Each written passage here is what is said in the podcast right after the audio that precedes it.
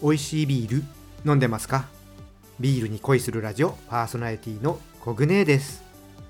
この番組はビール紹介やビールにまつわる話をお届けすることでビールが飲みたくなるビールが好きになっちゃう番組です。今回はタイトルにある通り日本オリジナルのビアスタイルを探る旅ボリューム3をお届けします。4月からね始めたこのオンラインイベントももう3回目ですね。今回はですね日本地ビール協会、まあ、クラフトビアアソシエーションと言いますけどもこちらでシニアビアジャッジをされている小島さんをゲストにお迎えして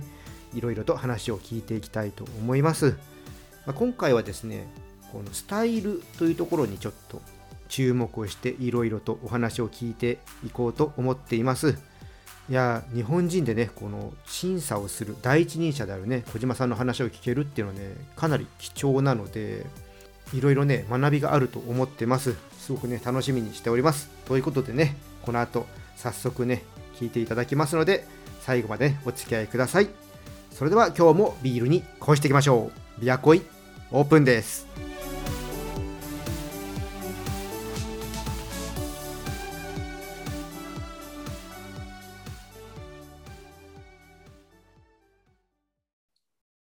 それではね、えー、ファシリテーターのクラフトビアベースの谷さんを呼びたいと思います。谷さん、こんばんは。はい、こんばんは、谷です。どうぞよろしくお願いいたします。いや、谷さん、あの東京も、はい、まあ欅が終わりまして、うん、で、はい、関西の方も先週末クラフトビアライブが終わりまして、はい、だいぶイベントができるようになってきてよかったなと。ね、めちゃめちゃ嬉しいですね、やっぱり。ちょっと欅の方は人数制限とか、まあ、指定席があった関係であったんですけど、うんうん、どうですか、ビアライブの方は盛況でしたか？そうですね、ビアライブはもうなんか、あんまり、まあ、一応その、アルコール消毒をしましょうとか、マスクはお願いしますとかってあったんですけど、もうほんまにこう、何のあの隔てもなくっていうんじゃないですけども、うんうん、いつも通りのビアフェスにすごい近い形で開催をしまして、まあ、ちょっと海側で全然本当にオープンエアでものすごく気持ちいい環境でさせていただいたっていうこともありますし、だからこれがスタートで皮切りになってもっとこれから戻っていけばいいなっていうのはすごく感じましたね。はい、何ブルワリーぐらい出たんですか？関西。50ブルワリー、50? うわ、はい、すごいですね。すごいです。だから2019年がラストだったんですけど、はい、その時に比べるとやっぱり新しい醸造所が増えたっていう印象とてもありましたね。うん、うん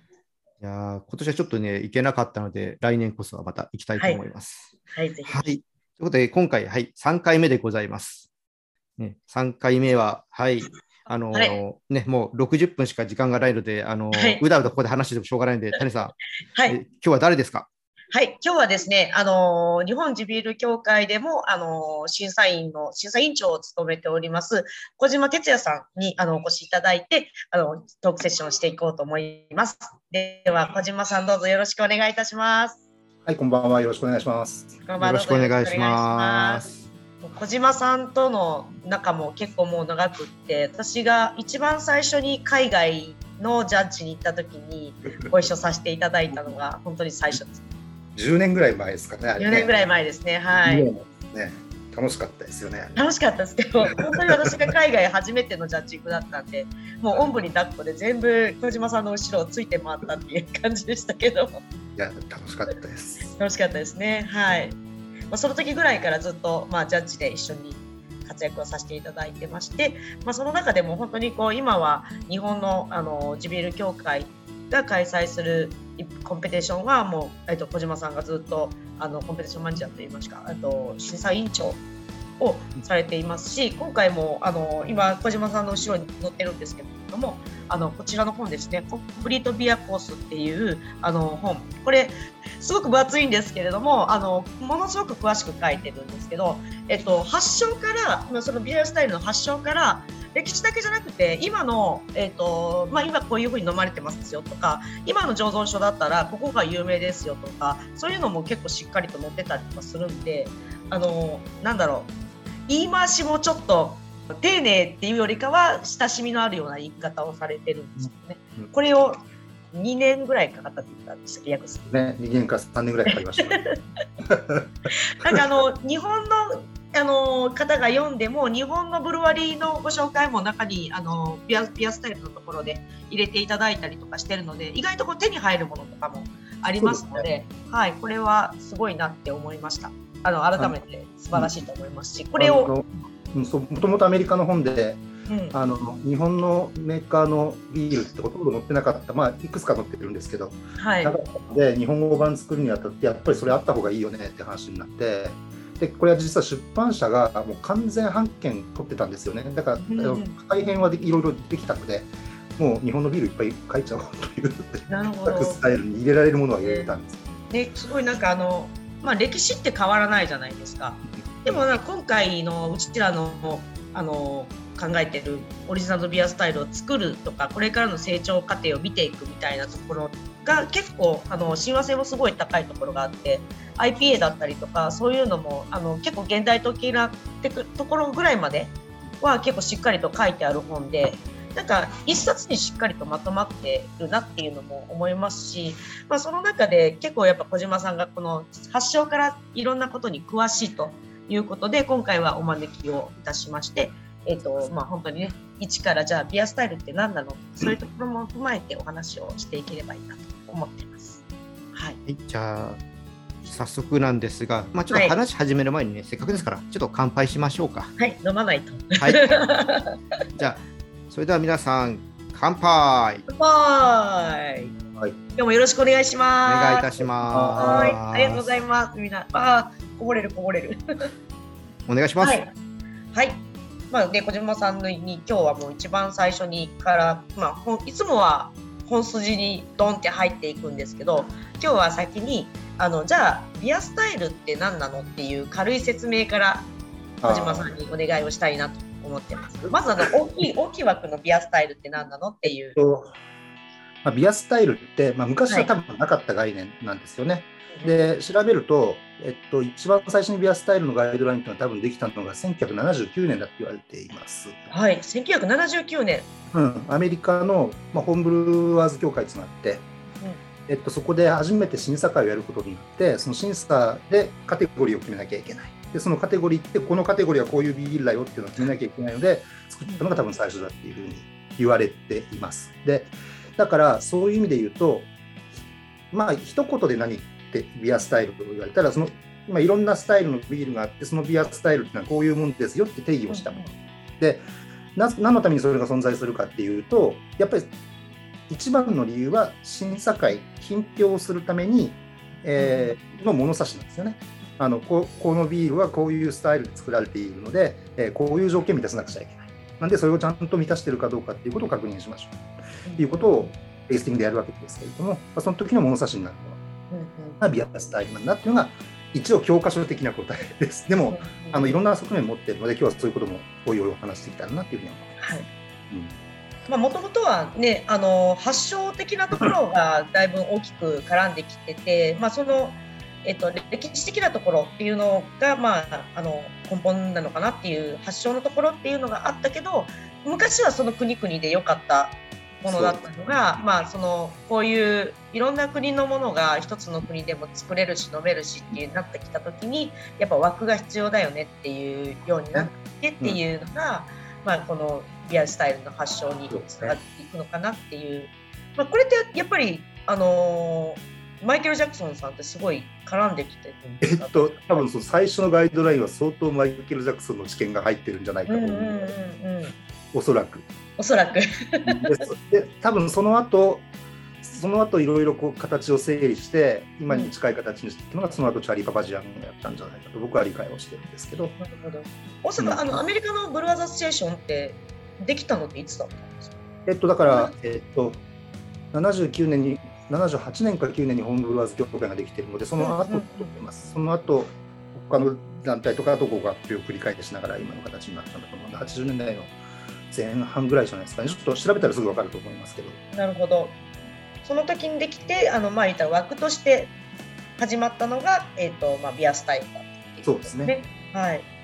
まあ、本当にね世界中にいろんなものがいろんなビアスタイルがあって本当にまあ多種多様なのが、まあ、ビールの良さでもあるからこそっていうところなのかなっていうの。もちろん品評会もそうなんですけれども作る側もどういうスタイルを作るのかとか消費者に売る時にも、なんかじゃあどういうスタイルなのかっていうのが分かるようにっていうのも、ね、まあ、まあ、付随して同じようなまあ軸ではあるんですけど見方のところの方向性からするとそういうところもすごく大事なんだろうなっていうのは思いますね。ね。あの、はい、まさに今日今日その、まあ、日本のっていうのが今日一つのテーマですけど、うん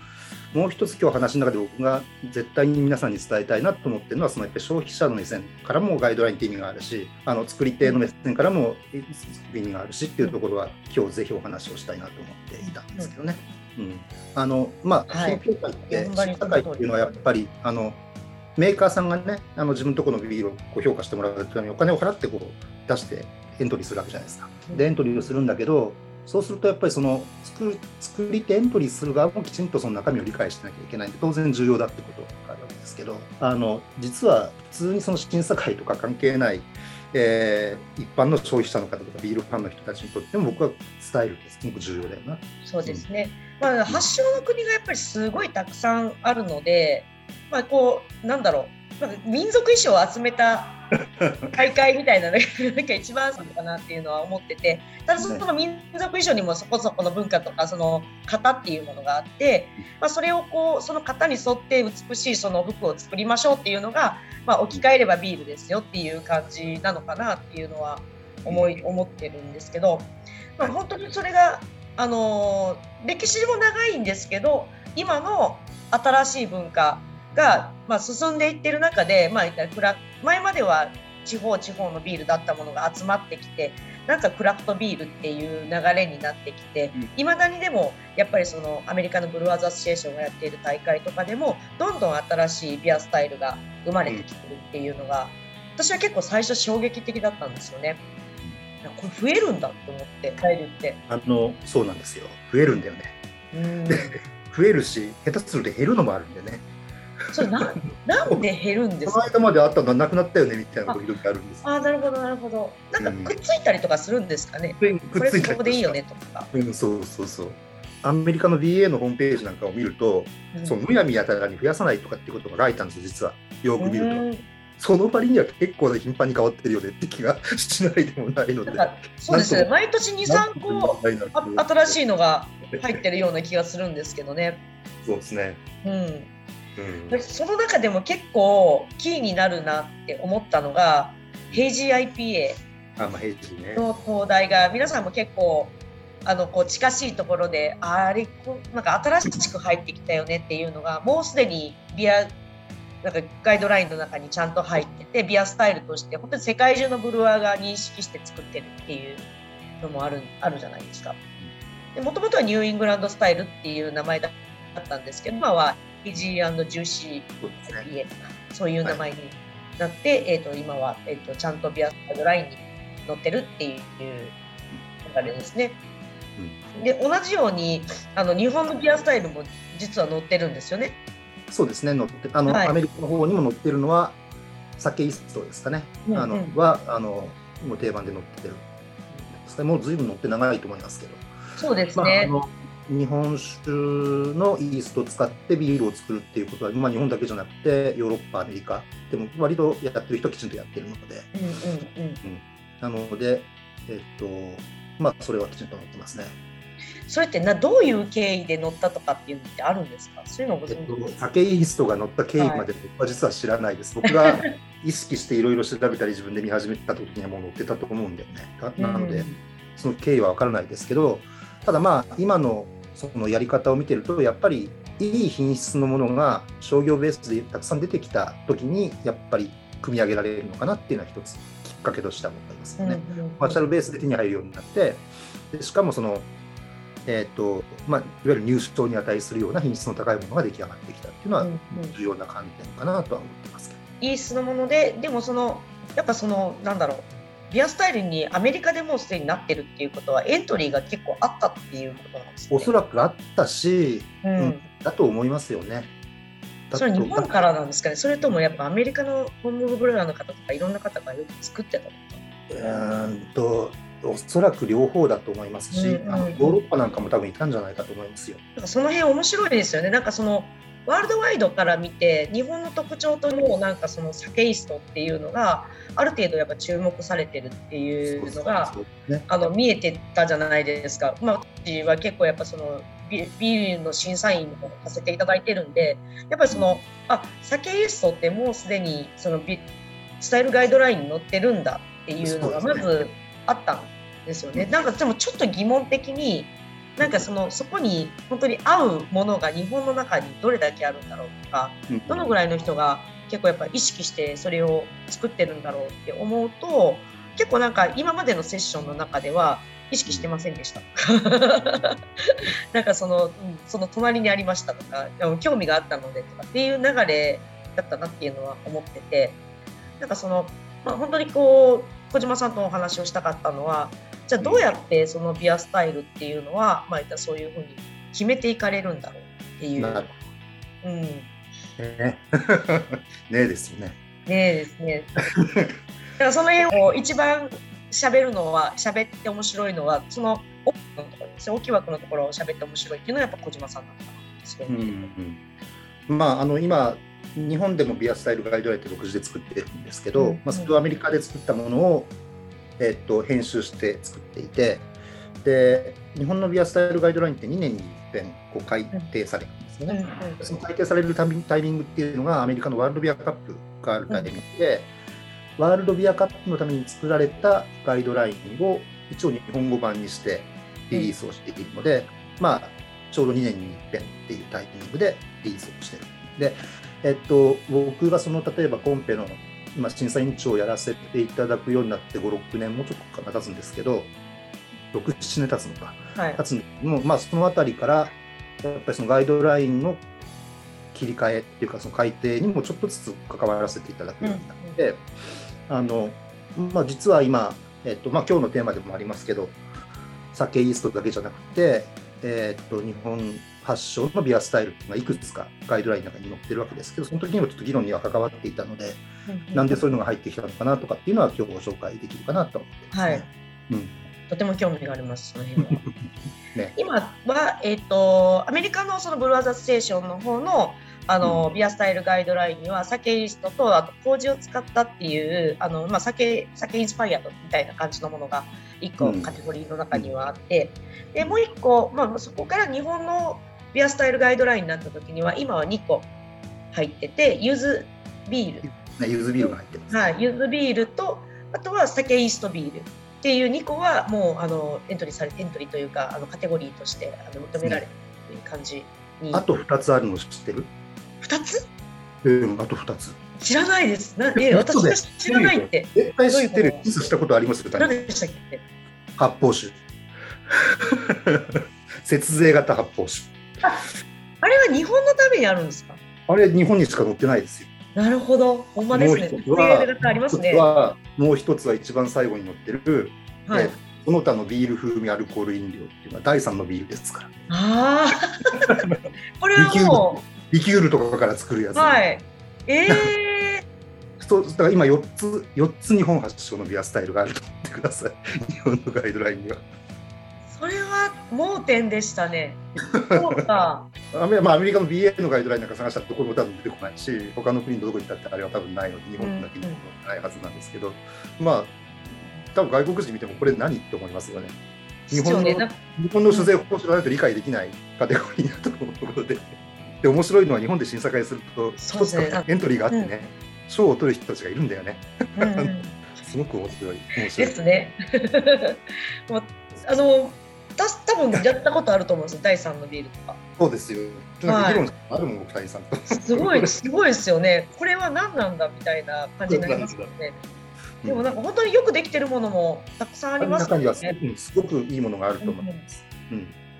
うん、バカにできないですよ。いやほんまに飲み物としては自由っていうのがやっぱ根底にはあると思うので、うでね、うん、クラフトビール、まあ、特になんですけど私このトークセッションを始めてからすごいやっぱそういう意味ではあの形式自分の目の幅は広がってきててあこれもビールでいいんだよねってなんかそのビールのあの良さって何なんだろうとか結構やっぱ日本のビアスタイルってイコール私は根付くっていうことが最終的にはやっぱり必要になってくるものだと思ってるんでじゃあ根付くって何なんだろうとかって言って考えた時とかあとビールの魅力をもう一回こう再認識しようとかっていう考え方に今ちょっとなっててでその酒イーストのビールとかでもじゃあなんで酒じゃなくって酒イーストビールビールでそれを表現しようとするんだろうっていう時の魅力のあの発言の仕方を自分の中でもいろいろとこう掘り掘ってるというか、ね、このビールはこういうところが魅力なんですよっていうことをあのいろんな人に知ってもらうこともきっとなんかまあこういうなんかこうセッションを介してできることだったりとかセッションをやってるからこそこう自分がフォーカスするからあの生まれてくるなんかその到達地点なのかなっていうのもすごく考えることもできてきて。意外とだから今面白いんですよ。そうね。でそのそのビールしか私 実はもうほんまにビールが好きすぎてビールの人たちとしか喋らなかったんですけど。そうでも最近そのあの日本のビアスタイルってなった時にビールだけじゃなくっていろんなその発酵系の方だったりとか、うん、まあ、日本のワインを作ってる人だったりとかいろんな人とちょっとなんかじゃあ日本で何でやってるんだとか日本でビールを作る意味、まあ、日本でそのワインを作るとか、うん、まあ、そのビールだからできるみんなとのなんか共存性だったりとそういうことをなんかすごく考えるようになってきてて今めちゃくちゃ私の中では火がつき始めてるんですけど。なんかその中でやっぱりこの柚子とか酒イーストとかっていうのを今こう小島さん自体はどうお考えになってますか？うんとまあ、ユーズは、ユーズはやっぱりかなり独特だと思うんですよね。あの、もともと日本には柚子のビールたくさんあったし、うんうん、えっと、もともとはフルーツビールのカテゴリーに入るはずのものだったわけですけど、フルーツビールの中で柚子が、えー、っと賞を取るようなことが増えてきたし、で、銘柄もすごく多かったですよね。なので、そういう意味で柚子ビールを独立して作るっていうのはすごく自然な流れだったんじゃないかなと僕は思っています。で、あと、えっと、日本だけじゃなくて韓国なんかでも柚子は普通に、ねまあ、アジアのアジアとか日本のビールのプレゼンス高めるっていう意味をやる意味はあるよねっていうそういうところがあったのかなっていうのは一つあるんですよねだからそういう、えっとアジア地域とか日本のいいクラフトビールを世界に発信していこうっていう立場で僕らはああいうスタイルを作っていくことに意味があるんじゃないかって思ってたのが一つあります。日本だけじゃないんですね。うん、うん、そ僕はそこまで目を広げていいんじゃないかなと思うんですよね、おそらく。うんうんうん、で、お酒の人に関しては、ちょっと面白いのは、僕が常々思ってるのは、日本が作る酒ビールと、ひょっとすると西洋の人が作る酒ビール、ちょっとキャラクターが違うかもしれないなってちょっと思ったりしているところはあります。これは谷さんも思うことがあるかもしれないけど、特に麹の麹の使い方とか、考えると。そうそう。麹の使い方もそうなんですけど、デンバーが酒のビールを作ってたんですよ。デンバーブルーイングってアメリカの。あのむちゃくちゃ好きだったんですね私。あの、まあ、ハイブリッドで作っててセゾンイーストとあの酒イーストの混合発酵だったんですけど結構綺麗にちゃんと吟醸の香りが乗っててこれ海外の人がやられたんだ。海外の人に先にやられて酒じゃないけど、うん、こんなに綺麗に作られるとなんかむちゃくちゃ悔しいなって思った思いはありますね。うん、増えてくれるといいなっていうのはすごく思います。うん、ほんまになんかそのちょっと調べたんですよね。このことがあったんで。あの、まあ、酒イーストビールがなんであの結構アメリカのそのブルワザーステーションが指定するあのハイブリッドミックス、えっと、ミックスミックスなんていうかミックスカルチャーかハイブリッドかっていうカテゴリーでこれがあったんですけどなんでこれがあって他の国でそういうなんかちょっと突発的なちゃんと国のこうアイデンティティが出てるようなあのスタイルが出てるかって。でも例えばそのヒストリカルな国ではなくてあの新しいあの、まあ、新興国というかあのビールにとってはその新しい国のところのなんかそのオリジナリティあふれるものがカテゴリーにちゃんと入ってるかって言ったらやっぱなかったんですよね。でそういう意味でやっぱその酒イーストの酒イーストを使った時のやっぱその個性の出方っていうのは本当にはっきりしてるなっていうのはすごく今回こう比較して思思ったというか。そうかもしれない。うん、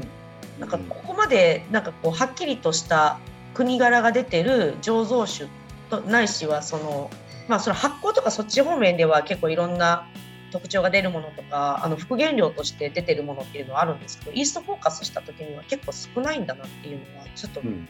うん、再確認ができたなっていう、うん、面白いことだなそれぐらい日本酒っていうもの自体がすごい飲み物なんでしょうね。まあ、あの受け入れられてきたんだろうなっていうのは思いますね。うんうん、ちょっと余談ですけど、この間ワールドビアカップで審査もさせてもらってアメリカ行ってきたんですけど、酒蔵がありましたよ、日本酒の。うんうん、ここにいわゆるクラフト酒蔵。うんうん、ちゃんとね、麹室があってね、麹の培養して、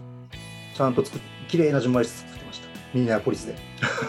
あの園田さんと一緒に行かれたところです、そうそうそうそう、うんうん、あの美味しかったですよ。本当本当に小さいところでしたよね。本当にちっちゃかったです。うんうんうん、あの下のいわゆる醸造設備は本当に日本で言ったらあの100リッターか200リッターのタンクで作ってるナノブル割りで。へえ。階段登って上に行ったら綺麗なねヒノキで作ったね麹室がある。へえ。下切ったねのに上綺麗だねみたいな話しながら。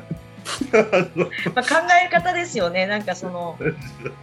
うん。やっぱ作り方とかも全然ビールとはもうロジックが違うので、まあ、その辺もこうどう混ぜていくのかなっていうことっていうのはなんかどう両方知らないとやっぱできないっていうのはあって、うん、それをやっぱ海外でされるっていうのはものすごいことだなってやっぱすごい思うんですよね。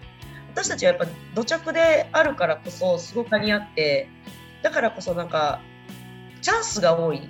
うん。うん、チャンスが多いからこそそういう意味ではいろんなところでいろんな人たちがもう酒蔵とコラボレーションしてたりとか、もちろんその酒蔵がもうクラフトビールをやってるところっていうのも多いですし、まあ、そういう意味で本当にこう発展しやすい環境っていうのはとってもあるんだろうなっていうのは思いますね。うんいやとても可能性があると思うんですけど実際可能性があるから作ってるっていうブルワーは日本にはもしか少ないのかなっていう 感じですよね、ここでなんか話聞いてたらね。そうですね、前回、前々回の話を聞いてる限りは、そこを意識していたわけではないっていう話だったので。あのっていうか、考え方としてすごく自然すぎるので、特別なものを作ってるっていう意識は多分あんまりないのかなと思います。うんうん、だ彼ら、例えば欧米の人たちが柚子を使うとか、あるいは日本の山椒みたいなスパイス使うとか、うんうん、それから、まあ、酒使うとかってのはやっぱりちょっと特別なものを作ってやろうっていう意識がおそらくあるんだと思うんですよ。うんうんうん、だけど、まあ、日本人が日本のブルワリーで柚子使って作るのはそれ普通じゃないっていう感じだと思うんで、うん、ものすごく特別なものを作ってるっていう印象は多分なくて身近にあるものを使ってなんか自分たちらしさを出そうとしてるのかなっていうぐらいだかなっていう気がしますよね。そうですね。考え方は多分随分違うんだと思います、ね。うん。柚子はでも今日私これを準備させていただいたんですけど、うんうん、実はこれ季節じゃないんですよね。まあそうだよね。うん、そうあの柚子のあの旬のものを使おうと思う、うん、大体1月2月、うん、冬の時期がやっぱメインになってくるんで今作ろうと思ったらすごく難しいなって思っててただでもやっぱこう作ろうと思うとあの欲も湧くじゃないですか。やっぱね、あの柚子ピールっていうものを加工して売ってあるんですよねちゃんと。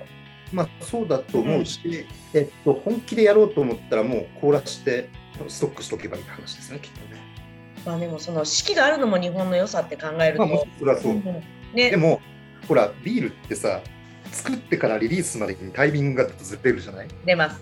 だからそのフルーツとか、はい、まあ、野菜の中でもそうなんだけど旬の時に出そうと思っても旬の時にリリースしようと思うと手に入らないわけですよ、材料が。だやっぱりそれってすごく難しさはあるよねってそうですね、なんかその季節柄ってあるじゃないですか、例えば桜のビールを、あの花のビール作るのがすごく好きなので、うん、花のビールを作ろうと思って、桜、やっぱね、咲いてる時に桜のビールって飲みたいじゃないですか。そうですね。できないんですよね。絶対無理よね。でもなんかまあそういうのもこう面白い面白いところではあるかなっていうのは思うんですけどやっぱなんだろう季節も短すぎるしあれはちょっとビアスタイルとしてなりづらいなっていう。まあね、うん、桜は桜どうかね。あの桜ね。まあでも、ね、絶対みんなビール飲みたいじゃないですか。花見って。そうですね。うん結構なんかいろんな醸造所も作ってるんですけれどもね、うんうん、毎回やっぱいいなって思って見てますけど。まあでまあ、そんな中でこういろいろ話出てきたんですけども、まあ、ちょっとタイトルにあるちょっと方に少し戻してみようかなと思うんですけども、はい。まあ、今はこの酒とか柚子とか今ねちょっと桜も出てきましたけどもこういった日本にあるものっていうのは確かに日本固有になりやすいとは思うんですけども今えーそれで欧米はそうじゃないからなんかちょっと特別な感じがあるっていう話も出たんですけども、逆にこれを返した時に日本がそういうのを使わないでオリジナル性を出すってなるとどんなものがありそうかなって小島さんは思いますか？これは難しい質問ですね。日本古来のものではなくて日本っぽさを何かで出したい。うん何ですかね。あの僕だからそのクラフトビールじゃなくてあえて地ビールっていう言い方をした時に土地の風土を生かして何作るかって考えた時にやっぱりそのフードと合わせてお料理と合わせて日本らしさっていうものを出していくっていう考え方はすごく僕はあると思っているんですね。だからあのこのシリーズも最初は矢野さんだったでしょ。はいで最初1回目矢野さんだったんですけど僕矢野さんから聞いたことが今でも忘れられない言葉があって矢野さんのとこで作ってるバイツェンとかスタウトってめちゃめちゃ味が濃いんですけどなぜ濃いかって言ったら自分とこの醤油に負けないようにしたいんだって言うんですよ。うん料理が濃いから中途半端なものだと料理が勝っちゃう。だから地元の人に飲んでもらうためにはそこに負けないようなものを作らなくちゃいけないっていうふうに考えている。でそういう意味で言うと原材料を使うとかそういうものだけがその土地の風土を生かしたビールじゃないんじゃないかなってその時に思ったんですよねだからそれってちょっとスタイルとかで定義がしづらいのでこれで新しいスタイルになりますかって全然ならないんですけどあの日本のビールって何ですかって言われた時にその日本古来のものを使うんじゃなくてやっぱ日本の風土にあるとかその土地の料理にあるとか、そういうものを目指すっていうのも一つの方向性なのかなっていうのはちょっと思って常々思ってることです。ただこれはちょっとスタイルにできません。和食に合うビールがビアスタイルになるとは思えない。のでなかなか難しいな。というふうには思います、そうですね。うん。和食に合わせるってなっても やっぱりその郷土性がすごいんですよね。やっぱ北と南からで全然やっぱりそこにあるものって変わるし、うん。なってくると一個のスタイルとしてくくることやっぱすごく難しいなっていうのも思うことはあってでやっぱ日本食に合うものじゃないと多分日本の中では定着しない日本食というか食事に合うもの食中酒として考えれるようなものじゃないとあの定着っていうことにはならないんじゃないのかなっていうのも思ってる部分があるんですよね。なんかそのイギリスだったりってあんまりこう多分飲み食いって一緒にしない。しない、で、うんアメリカも結構あのパキッとした味のものが多くって、うんあのもちろんその肉とかハンバーガーとかそのピザとかと一緒に食べれるって言うんですけど、うんそういうふうにしなくても1個でも成立してるっていうのがなんかあって、うん。お酒の考え方として食中酒って考え方は多分あまりあまりしないんだと思うんですよね。もちろんそのペアリングとかマリアージュとかってことは多分考えるんだと思うんですけども、うんうん。あの普段から食中酒としてこれをたしなんでますみたいなものっていうのは日本だとやっぱり焼酎だとかうん。日本酒もそうですけれどそういう考え方ってどっかに僕はあると思うんですけど、うんうん。そういう考え方多分彼らには多分ないよねっていうのはちょっとまあそれ文化の違いなのかも分かんないですけど、うんうんあのあるかもしれないなっていう気がしますよね。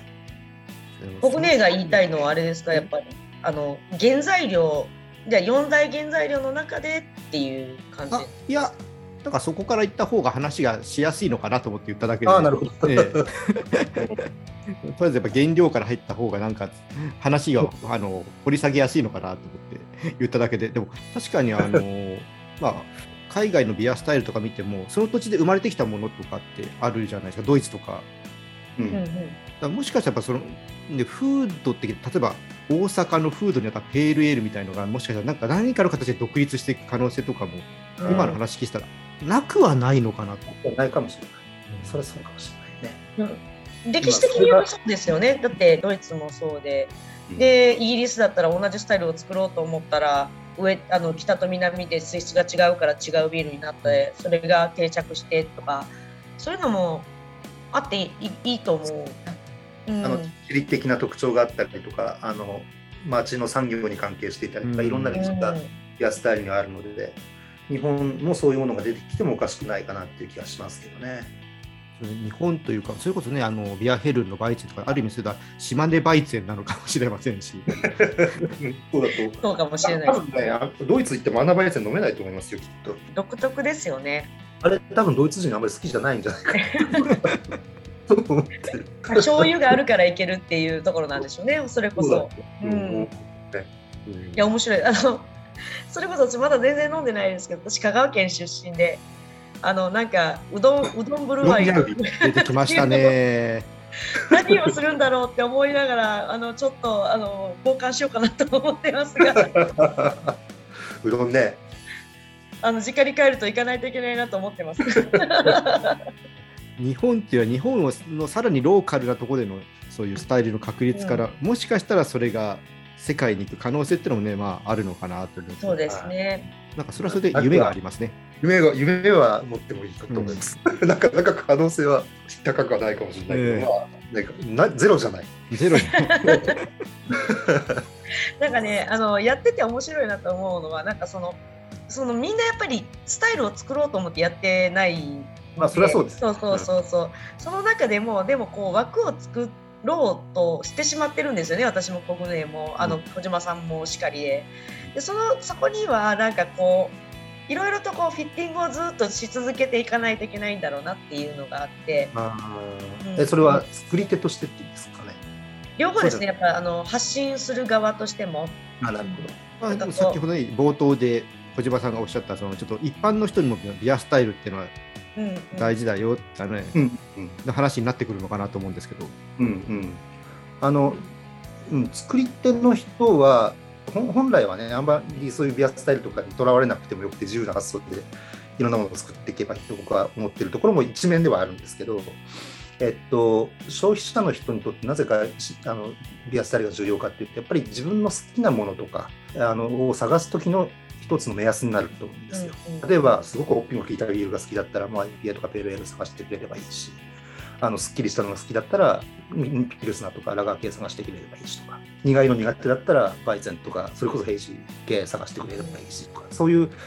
そういうことを分かるためにやっぱりあ全部を知らなくてもいいけどざっくりとこういうビールが自分は好きなんだよねっていうのを知っとけばビールのすごいところってあるスタイルのビールを探そうと思ったらそれ探していけば大体同じようなフレーバーのものが手に入るんです。うんうんうん IPA なら IPA。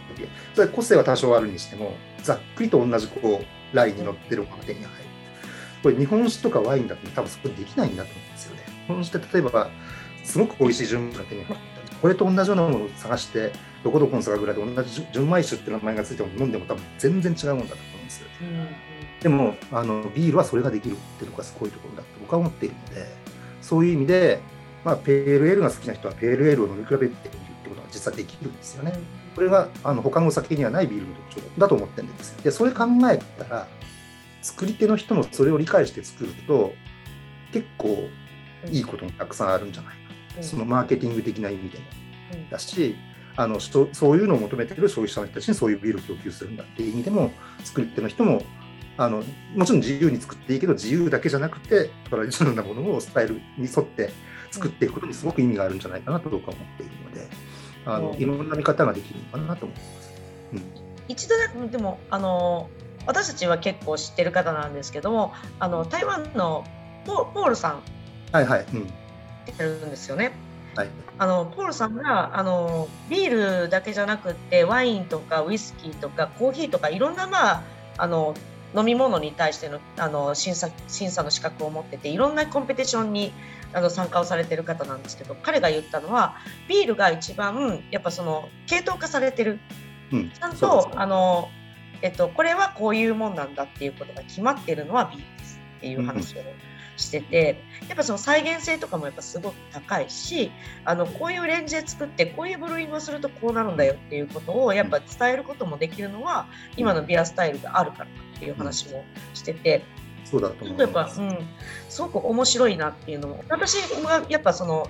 ビールが好きすぎてまあ作り始めてる人間なんですけど作ってて思うのはそのビアスタイルを作ることによってそこの醸造技術をやっぱりこう自分の中にもあこうやって作るとこうなるんだっていうことをすごくこうなんて体験できる。うん。うん。であ美味しく作るってこういうことなんだ。こういうことを、これをこう混ぜるとこうなるんだとか、この発酵はこうさせるからこういうフレーバーになりがちなんだとか、うん。そういうことをすごくこあの歴史もこう紐解きながら作ることができるようにもなっていくんですけど、うん、それができるからこそ次のステップがあるんだよっていう風ななんかこうちゃんとこうバトンを渡されてる気がすごくするんですね。ビアスタイルを学ぶことだったりとか、ビアスタイルをちゃんとあの作れるようになることとか、うん、まあ、すごいそれはすごい作り手としてはとても大事なことでいきなり独創性のある料理を出してもあの ダメなのと同じようにこういろんな作りの学べるのがビアスタイルのいいところだしその向こうには言ったら歴史的にちゃんと大事にしてきたことだったりとかその土地でしかできなかった水質だったりとかあの原材料だったりとかいろんなものをあの言ったら体験できるんでこんなに素晴らしいことはないんじゃないかなっていうのはすごく思う。なんか面白いですよね。ビールの作り方ってやっぱ日本酒だったりとかワインだったりとかその結構原材料にフォーカスをするというよりかはどっちかというとその作りとかあのそうですね、設計にフォーカスをするというか、うん、割とそのプロセスに意味がある、うん、よりよりあるというかね、まあ、人間がコミットする部分がすごく大きいんだと思います。他の醸造所に比べてきっとビールって。うん、そうですね。それを今度はこうまたこう違う違うこう方程式でこういろんなこう分布しているものをこうまとめていくのが新しいピアスタイルを作るっていうことにもきっとなるなっていうのも思ってるんで、うん、日本に合う地域そういうのもやっぱキーにはなるだろうなっていう感じに今は思いながらみんなとこうやってセッションをし続けてるっていう感じなところはありますね。うん、うん、これやっぱ指標があるっていうのはすごく、まあ、分かりやすいし、まあ、その変えていきやすい部分でもあるのかなと。そうですよね。うん、例えばほらあのビアバーとか主販店でもそうですけどちゃんとスタイルを書いてくれてるお店っていうのは僕はすごく消費者に優しいと思うんですよ。あこの中だと自分がまず飲まなきゃいけないこれだって分かるわけじゃない。うんうん、これってすごく重要なことだよねと思いますよね。だあのななかコンビニ求めるのは難しいかもしれないけど主販店で、まあ、ビール売ってるお店でそういうのちゃんと書いてくれてるとああこれは分かってくれてるなと思ってすごく嬉しくなるっていうのはありますよ、僕。そうですね、まあ、その言ったら啓蒙活動っていうところで、まあ、ビアスタイルって一個一個やまだ知ってもらわないといけないところにあると思うんで、まあ、それをこう発信し続けることもやっぱ大事にはなりますし、うん、まあね、中ではどういうふうになってて、まあ、じゃあどうやって、ね、やっぱそのビアスタイルが作られてるんですよっていうこともななんとなく今日は小島さんとお話ししながら、うん、なんかちょっと見え隠れしてるんじゃないかなっていうのは思ってるんですけど小島さんがさっきもちょっとあの出し惜しみをしてた喋らないといけないことっていうのは 何何でしょうっていう。なんだっけ？えさっき言ってたのはその今あの消費者の話と作り手の話をしなきゃいけないと思うんだけど、うん、もう一つ今日ねもう残り10分ぐらいですよね。はい。動かなければいけなかったのは次何が来ると思いますか？日本発祥のビアスタイル。今回ねちょっとそれほんまに言っていいんですか？僕は言っていいって言われてるから今日ここで言うと。ですか？私びっくりしたんですけど。えっと聞いた？いや聞いてないですよ。小島さんから聞いたんですよだから。あそっか。まあ今日今日言っていいってこの間聞いたから、言っちゃいますけど、なんだと思います？ね。ね。ここね、ここね、もうわかわかります？いや、全く想像がついてないです、ね。いや、私聞いちゃったんで、ここねに答えてもらわないと困るんですいや、なんか全然なんか想像ついてないんですよ。え、何ですか？これがね、お茶です。お茶はい。で、あの、2年に一遍リリースされるっていう、今最新のビアスタイルガイドラインが僕の持ってると、これ、2000あできない2020年？あ、そう。20年7月エディションですけど、今年どっかのタイミングで220なんとかが出るはずです。だから、私が持ってるのと、今、小島さんが持ってるの同じ同じやつで、これのこれには載ってないんですよね。これには載ってない。うん、で、そうそうそう2022年バージョンから、えっと、お茶のビールが入ります。えっと、2つ、スタイルとしては2つ入って、ジャパニーズグリーンティービアっていうのと、めちゃめちゃ気になる。で、もう一つはアザー、アザーティービアかな。えっと、ですね。アザーティー。だ日本あの日本茶、いわゆる緑茶ですね、緑茶ビールとそれ以外のお茶ビールっていう2つが加わります。日本独自で。そそれ以外のお茶っていうのは、まあ、いわゆる中国茶だったりとか。要は茶葉を茶葉を茶葉を乾燥させたまたは加熱してほうじ茶にしたものも一応緑茶の方に含めてるんですけど、うん、茶葉をそのまま使うか、えっと、発酵させるかの違いで分けてます今回。だからとかウーロン茶とかプーガル茶とかっていうのはアザーってエリアに入る。で緑茶の茶葉を使ったものはほうじ茶だろうがあの煎茶だろうが抹茶だろうが緑茶ビールに入るっていうそういうカテゴリー分けをしました。なぜならそこが一番分けやすかったからですけど。いろんなお茶あるじゃないですか。茶葉じゃない茶葉、うん、茶葉じゃない茶。茶葉じゃないものはお茶ビールに入れないことにしました。確か。その辺。例えばそば茶とか。そういうのは、うんうんうん、今までお茶っていうのは実はハーブスパイス。そばの方になる。うん。ハーブスパイスだとそば茶は今、うん、これから先もまだしばらくはそば茶はハーブスパイスだと思います。えー、ハーブスパイスなんですか？エクスペリメンタルとかそういうところにあそれはものによると思いますよ。そば茶がどのぐらい効いてるかによってどっちでもいけるんじゃないかと思います。例えばカモミールとか、えー、ハーブティーなんかもハーブスパイスでしょ？うん、そうですね。うちはそれで出してますね。ねはい。ラベンダーとかカモミールとか使ってましたよね。そうですね。はい。2年連続金賞です。あれは、あれは、あれは今後も多分ハーハーブスパイスでいいはずですけど、あの緑茶と、あのいわゆる、まあ、中国茶か紅茶かだとは思いますけど、通常はね、そういうのはそれ以外にっていうので、一応今年のエディションから出るので、え多分今年の秋の日本の審査会、IBC2022 からは多分それで審査が行われるはずです。それはもうあの緑茶と言ったらその世界のお茶を分けるみたいな感じにもなってるっていうそうそうですね、うん、緑茶を青いまま使うのって多分日本ぐらいなんじゃないかなと思う、うん。まあ、ストーンもねグリーンティー IPA あのコラボレーションで出ましたけど、うん、でそのさっきのあのお酒の麹とかの話じゃないけどそれこそお茶の解釈の仕方って日本人とっていうの人っては随分違うと思うので、あのそれによっていろんなものができてくるんでちょっと面白いことが起こるかもしれないなと思って。あのどんなものがエントリーされてくるかちょっと楽しみな気がします。そのお茶ビールをエントリーというかそういうカテゴリーにしようってなった時に何がそうさせるんですか？例えばそのいっぱいあったからっていうのが、まあ、あるとか、うん、だ誰かが入れようよってなんか鶴の一声みたいなものがあるとかそういうのはあるんですか？理由は3つあって僕の中,、僕の中ではあのいろんな人に言うといろんな意見があるんだと思うけど僕の中では3つあって。うん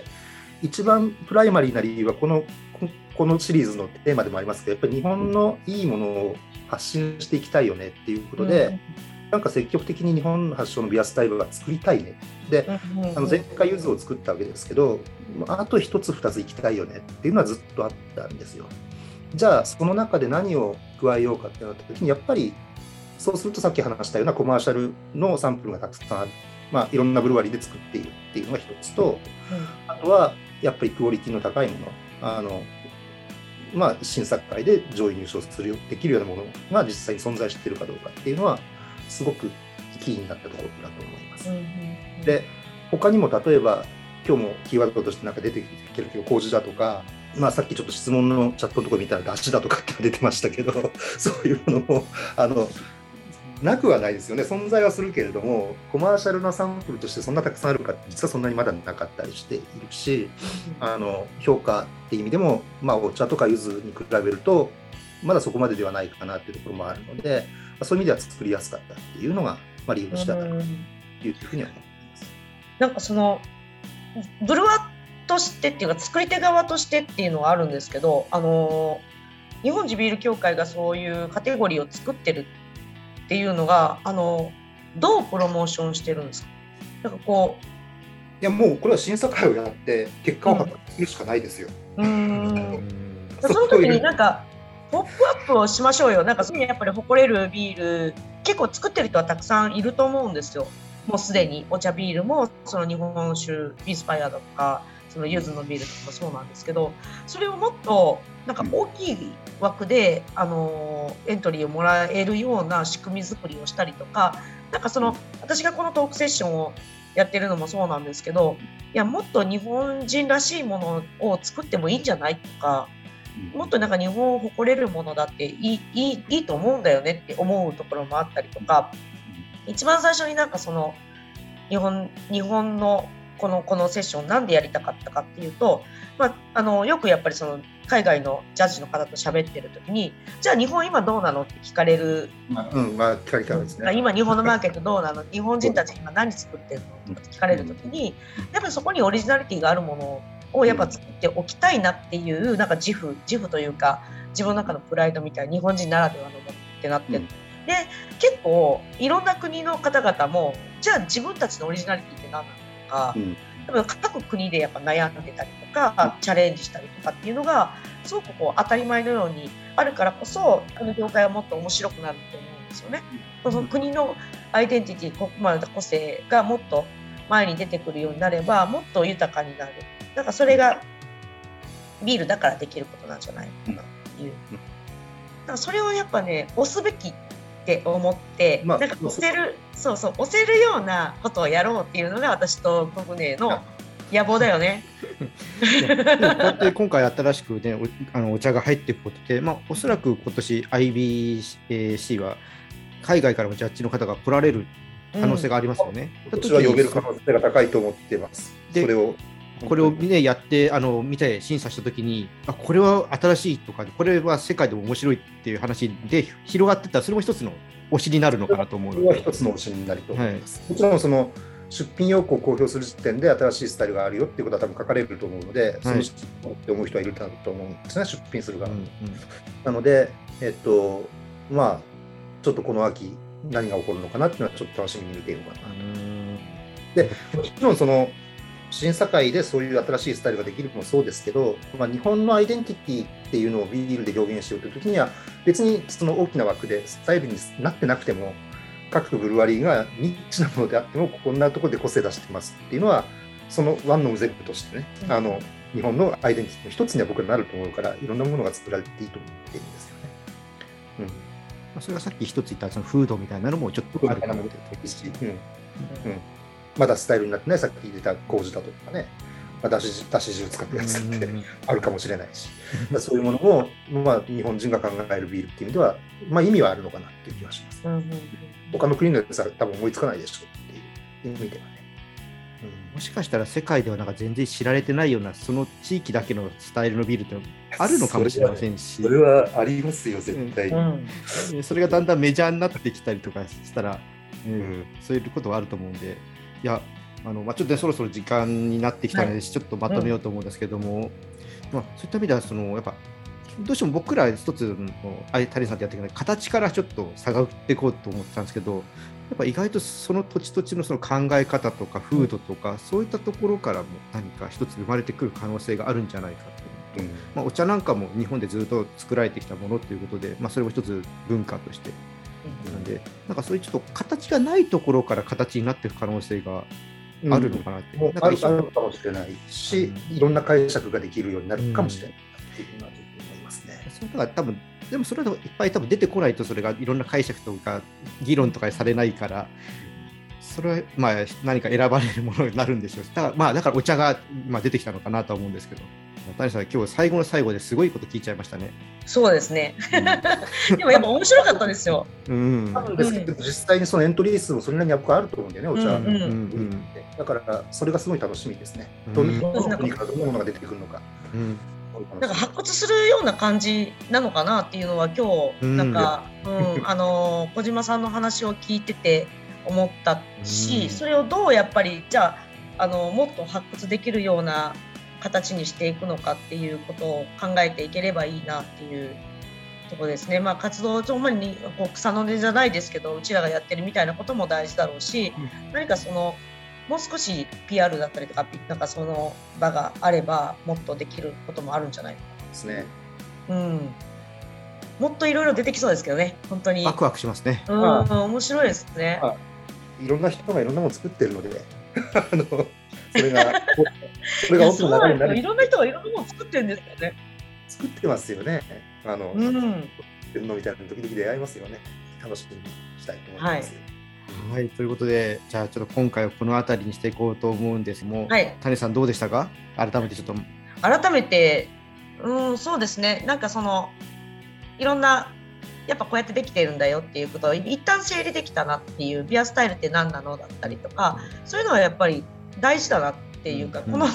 このセッションをやっていく中ではすごくこう、まあ、根本で本当は一番最初に小島先生を話すべきだったんじゃないのかなっていう 感じはあるんですけどでもなんかこう2回セッションして3回目だからこそ私たちもなんかこう掘り下げれることができるまあ、本当になんかこう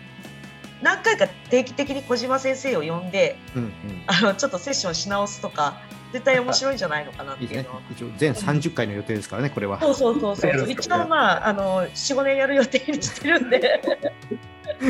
まあその中であのほんまにこう定期的に小島さんと意見交換をしながら。なんかまあ、忘れられないうちにまた呼んでくださ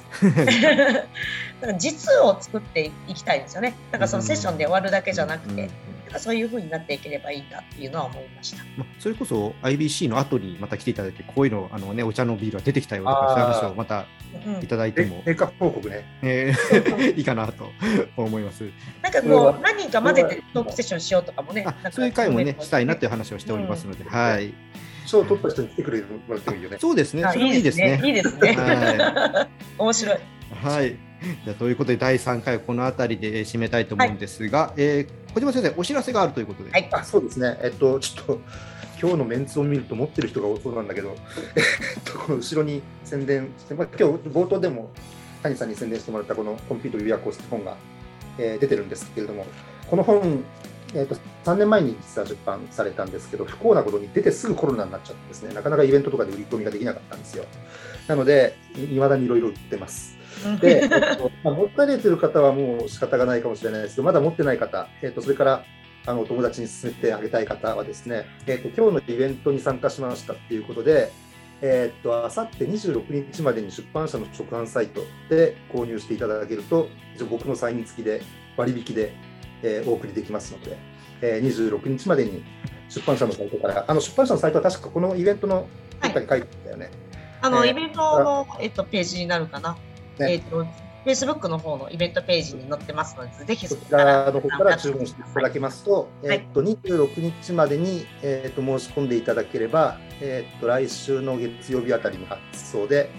えー、5月31から6月の1日にはお手元に届くような形で。ということは、えー、ビアフェス東京に間に合う感じですね？間に合います。もちろん間に合います。でもそれまでに読めるかどうかですね。確かに。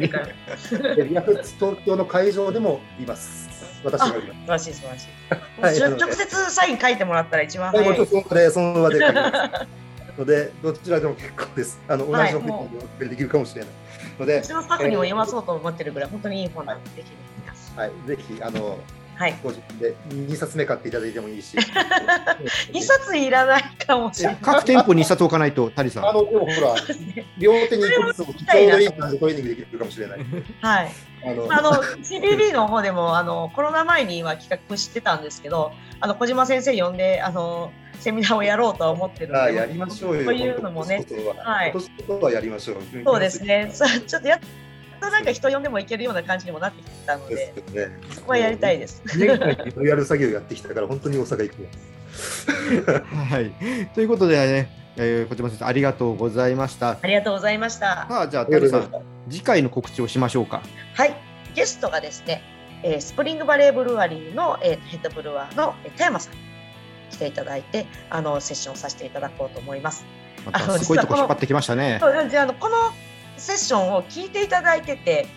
であのうちに乗り込んできました。結構いろんなあの田山節をお伺いしたんですけどまだ多分喋り足りないだろうなと思ったんでお誘いしたらぜひというお話になりましたのであの田山さんとあのセッションしていきたいと思います。はい、じゃまた来月も皆さんよろしくお願いします。はい、でよろしくお願いいたします。ね、えー、こちらの方の様子はまた私が文章にまとめて、えー、日本ビアジャーナリスト協会の方のウェブページで出すのと、私のポッドキャストの、えー、番組の方にこの音声を、ね、載せる予定ですので、また、えー、ちょっと振り返りで聞いてもらえればと思いますので、よろしくお願いします。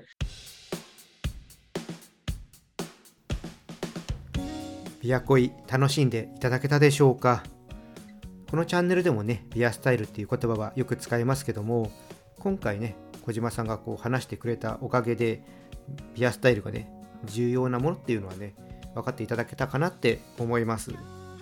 私たちね、飲む側からすると、まあ、このビールがどんな味なのかなとか知るね、一つの道しるべになると思いますし、作る側からすると、やっぱそのね、中でちゃんと当てはめて作るっていうところで技術の向上になります。作る側にとっても飲む側にとってもこのビアスタイルっていうのは大事なものなんじゃないかなっていうのは改めて今回ねお話聞いて思いました。はいということで次回第4回なんですけども次回はですね6月の27日の月曜日20時から行いますこちらね、えー、またね Zoom でやっていくんですけども私の方のね Twitter とかでその Zoom の URL とかをね後日お知らせしようと思いますお時間合う方はね、ぜひね、リアルタイムで参加していただければと思います。リアルタイムはですね、このちょっと収録の後にね、アフタートークなんかもね、ちょっとやっておりますので、本番ではね、ちょっと言わなかったこととかね、ちょっと 笑い話とかね、そういうのを含めてね、ちょっとしておりますので、ぜひリアルタイムで参加してもらえればと思います。はい、じゃあね、今回はこの辺りでオーダーストップです。このチャンネルではリスナーさんからの感想や質問をお待ちしています。スタンド FM をお聞きの方はコメントやレターを送ってください。Spotify の方もね、コメント欄がありますので、そちらに感想をいただければと思います。ポッドキャストの方はですね、コグネーのインスタとか Twitter の方の DM に送っていただければと思います。はい、で、あとですね、今日のね、この配信よかったらぜひ、いいねとフォロー、SNS でね、チャンネルのシェアとかもよろしくお願いします。それでは皆さん、お酒は適量を守って健康的に飲んで楽しいビールライフを過ごしましょう。二十歳になっていない人は飲んじゃダメだからね。